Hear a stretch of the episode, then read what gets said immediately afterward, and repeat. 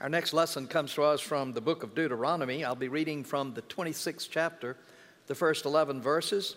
I invite you to follow along in your own Bible if you brought it, or in a pew Bible if you did not. And let us listen again for the word of God.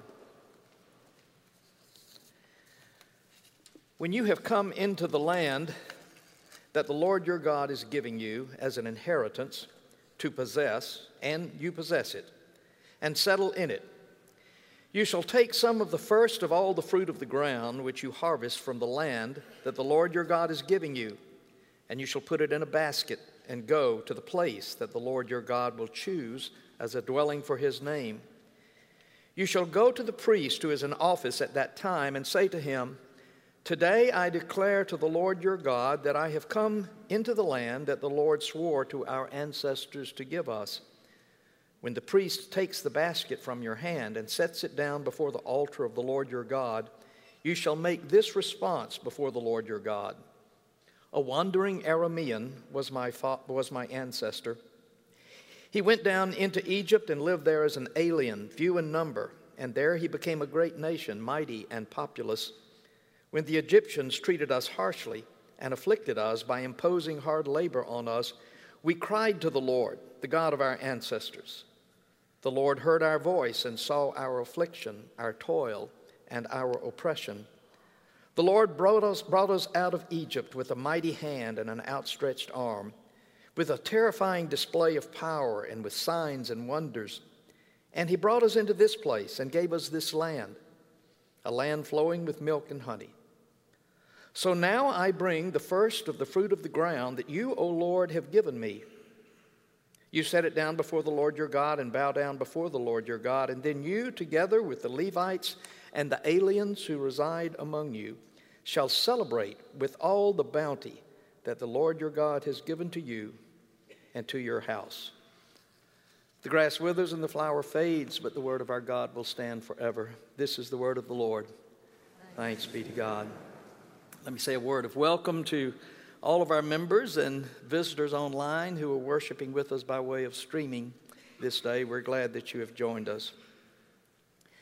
The scripture lesson that you've just heard is the recounting of an ancient ceremony that goes back thousands of years, really, until when the Hebrew people actually entered and settled in the land of Canaan that had been promised to them. This is the ceremony that the Lord addresses to the people that they should begin through the words and the instructions of Moses.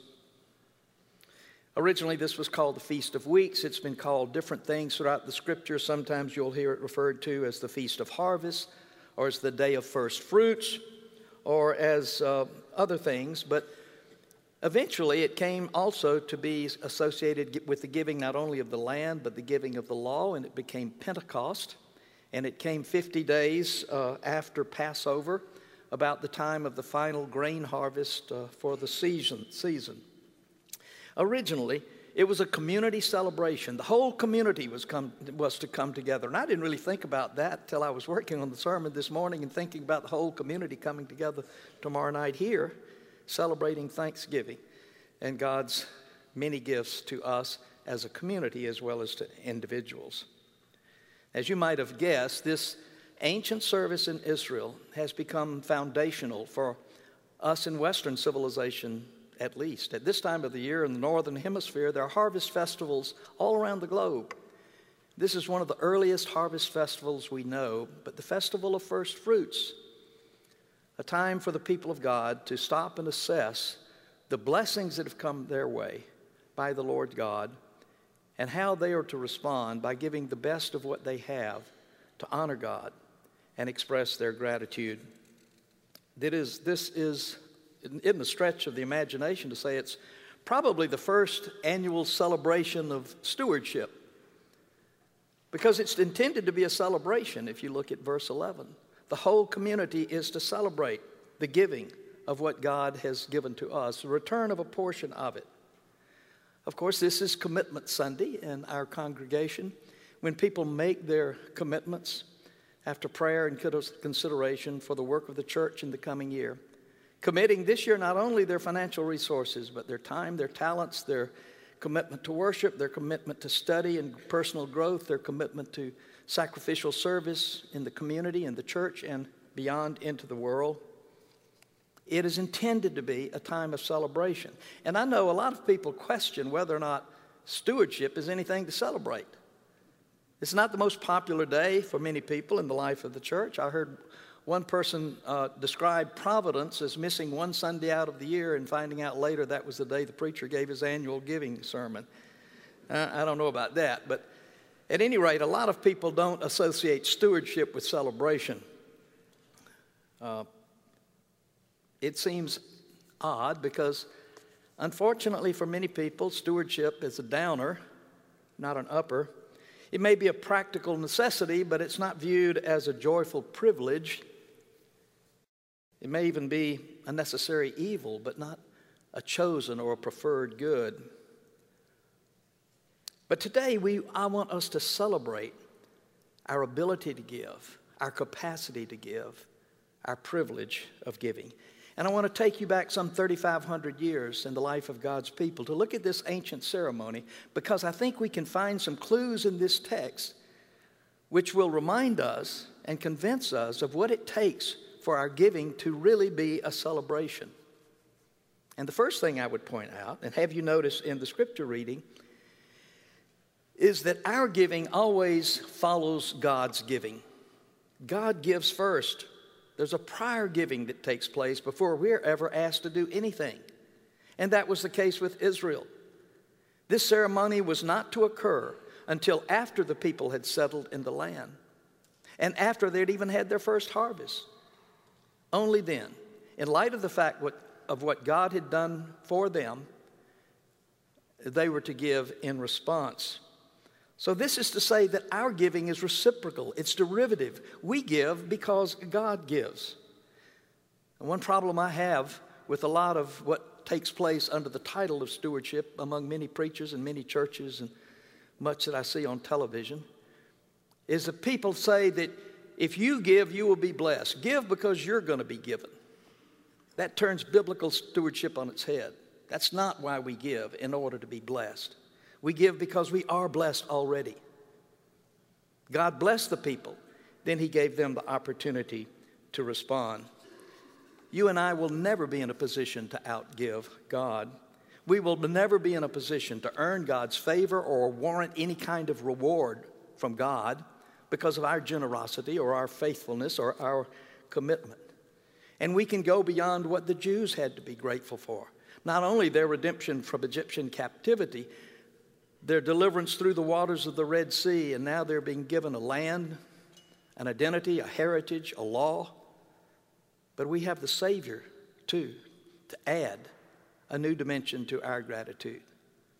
And we look at that central figure on the cross on that hill called Calvary. And if we realize that he is there in our stead, indeed, we have much for which to be grateful, and much to realize was the gift before God ever asked anything of us. So our giving, if it is to be a celebration, is always reciprocal. It is always derivative. Theologians speak of something they call prevenient grace. Prevenient grace means that God's giving goes beforehand. God always takes the initiative and acts and then invites us to respond. When we've been looking at the giving of the law, the Ten Commandments, God doesn't give the law to the people until after he has already delivered them. He didn't say, okay, you keep the law, I'm going to rescue you. No, he rescued them. Then he gave them the law. This is how I want you to live in response to what I have done for you. So celebration, giving, if it is a celebration, has to be a response to what God has already done. Secondly, if our giving is to be a celebration, it needs to be marked by genuine gratitude. Gratitude. And so that the people would never forget that this was to be their motivation, God gives to them a creed to recite at the time of their commitment. Probably the oldest creed in the scriptures. My father was a wandering Aramean, and he journeyed down into Egypt. And his descendants became enslaved there, and they treated us harshly, and we cried out to the Lord, and he heard our voice, and he came, and he delivered us with a mighty hand and an outstretched arm, and he brought us through the waters of the sea, and now he's given us this land. gratitude for what God had done. Gratitude is not only the chief need for a faithful stewardship. I believe that gratitude is the most distinguishing mark of the Christian life. Our giving should be in response to our gratitude to God. And only then can it become a cheerful act. The New Testament says God loves a cheerful giver. That's the case. Now, the church will take money from a grouch. I want you to know that. But God loves a cheerful giver. And your giving will not be cheerful unless it's in response to God, unless it's in grateful response to God. And so many people give today because they think they have to, they ought to, they'll feel guilty if they don't. They give because of pride. My family supports this church. They give out of sense of obligation. They give out of fear if they don't give. Now, I'm not saying that any of those motives don't enter into our giving, but until our giving is prompted by genuine gratitude, it will never reach the point of celebration. It will never be the kind of giving that God would have us to give. We look back and we see so much. You know, in the short time I've been at this church, I just marvel at the blessings God has poured on this community, on this congregation. So much to be grateful for. Sometimes I think we can begin to take it all for granted. And we can just assume if the church has always been here, it'll always be here. Not so. If the current and future generations don't respond in gratitude and commitment, the church will not be here. So it falls upon us to do what we can in light of the goodness and grace and generosity of God to us. When giving is a celebration, it is not only reciprocal, it is not only prompted by gratitude, but it is a part of our community life. It is a communal thing. Notice that the whole community gets together for this event. Even the aliens who are residing in their midst. It wasn't an occasion just for Jewish people to celebrate, but for the whole nation, the whole community. Our giving is a communal act as well, and it's evidence when one examines this text. Now, I know it's not so evident in the English translations of the Bible, but if you look at the Hebrew, it's going back and forth between first person and third person. It's going back from I, it says I on one occasion, and we, it says my, and then our, it says me, and then us. But both singular and plural are used here. Now, in the English word you, it can be either singular or plural, so you don't pick up on it so much. But if you look at it in the Hebrew, you can see God is saying to the people, it's not just your individual blessings, it's our blessing together. What God has done for this congregation, for this community, for this nation, for this world.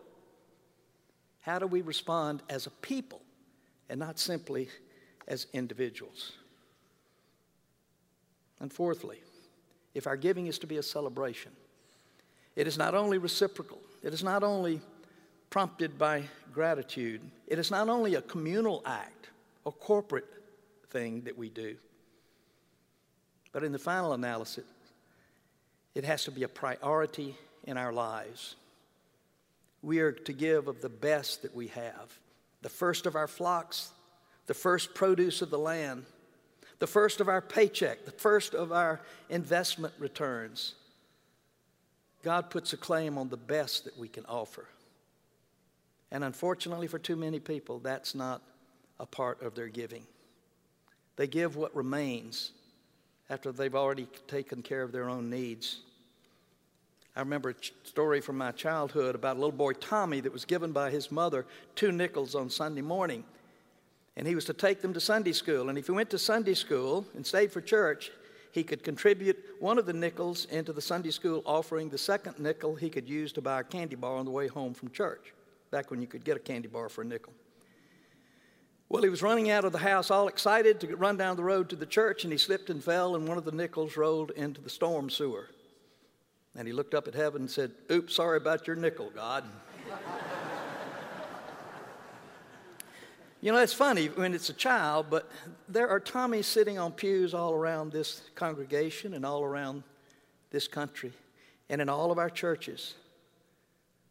And that attitude is much more entrenched and not so amusing for adults.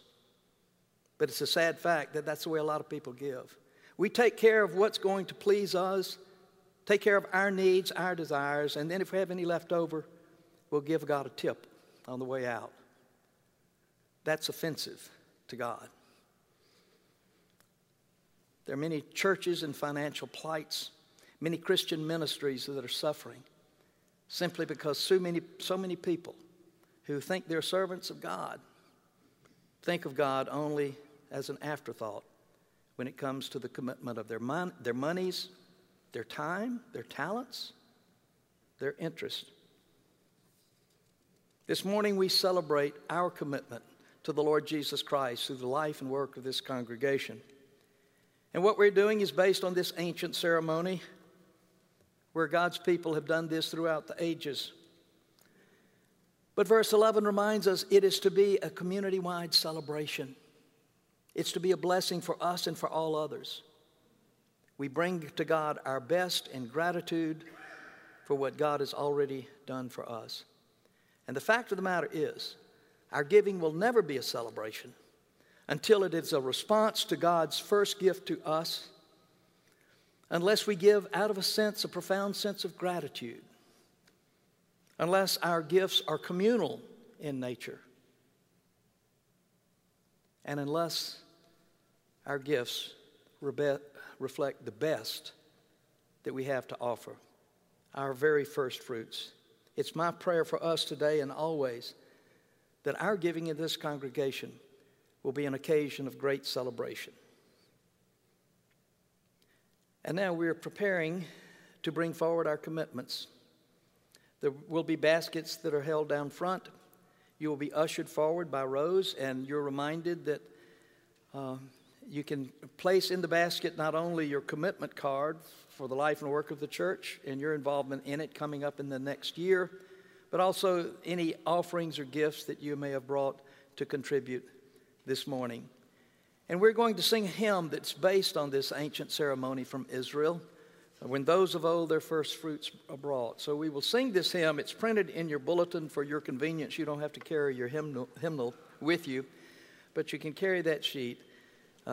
Let us proceed and let us bring our best to our God.